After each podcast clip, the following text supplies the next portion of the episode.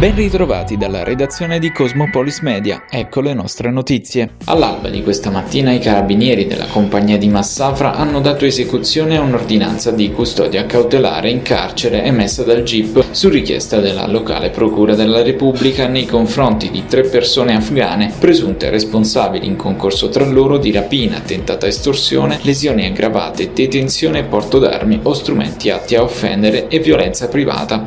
Le indagini sono state avviate lo scorso 26 giugno a seguito della denuncia presentata da un cittadino afghano residente a Massafra che ha raccontato ai carabinieri di aver subito la sera precedente un'aggressione da parte di tre connazionali.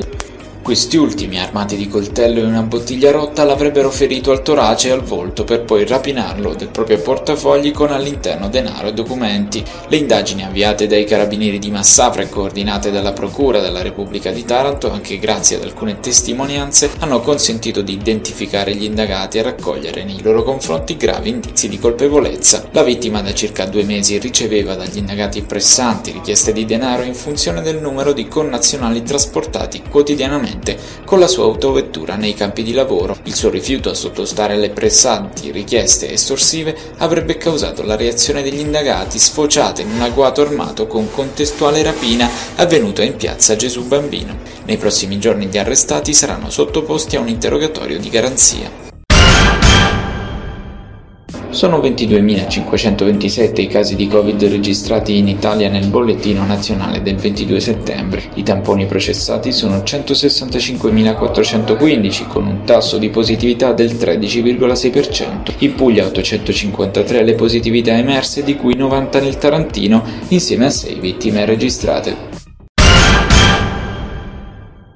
Nella giornata di ieri sbarcati al porto di Taranto 398 migranti recuperati tra Grecia e Sicilia e giunti a bordo della nave della ONG SOS Humanity, a bordo anche 110 minori non accompagnati, 55 dei quali di età inferiore ai 13 anni. L'operazione di salvataggio ha avuto molte difficoltà con la nave che viaggiava ormai da due settimane con scarse riserve di cibo, acqua e medicinali.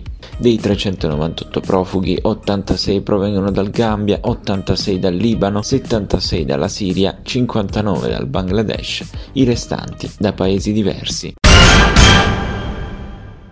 Per la Lega di Salvini è venuta a Taranto, ospite presso il comitato elettorale di Pinolessa, l'onorevole Anna Rita Tateo. Per la Lega non c'è nessuna questione meridionale, ha tenuto a sottolineare l'onorevole Tateo.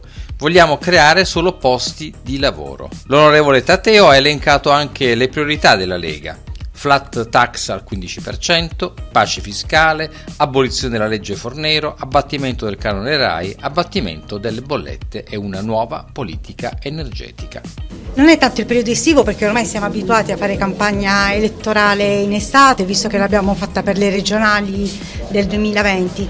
È stato bellissimo perché dopo due anni di pandemia abbiamo riabbracciato tantissime persone e stiamo portando ovviamente con orgoglio il nostro programma che è il programma ovviamente della Lega, per cui troviamo tantissima accoglienza in tutti i posti dove andiamo, perché noi non facciamo solo propaganda politica, non facciamo promesse elettorali, perché già nel 2018 avevamo presentato un programma e la Lega l'ha portato a compimento e anche questa volta se dovessimo andare al governo lo faremo. Esiste ancora una questione meridionale anche per la Lega?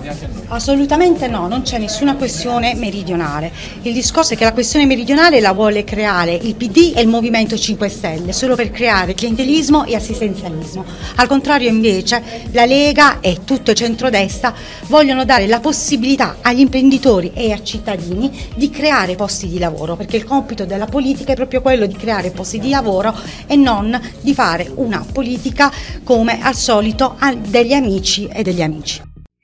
Questa era l'ultima notizia. Dalla redazione di Cosmopolis Media è tutto. Al prossimo notiziario.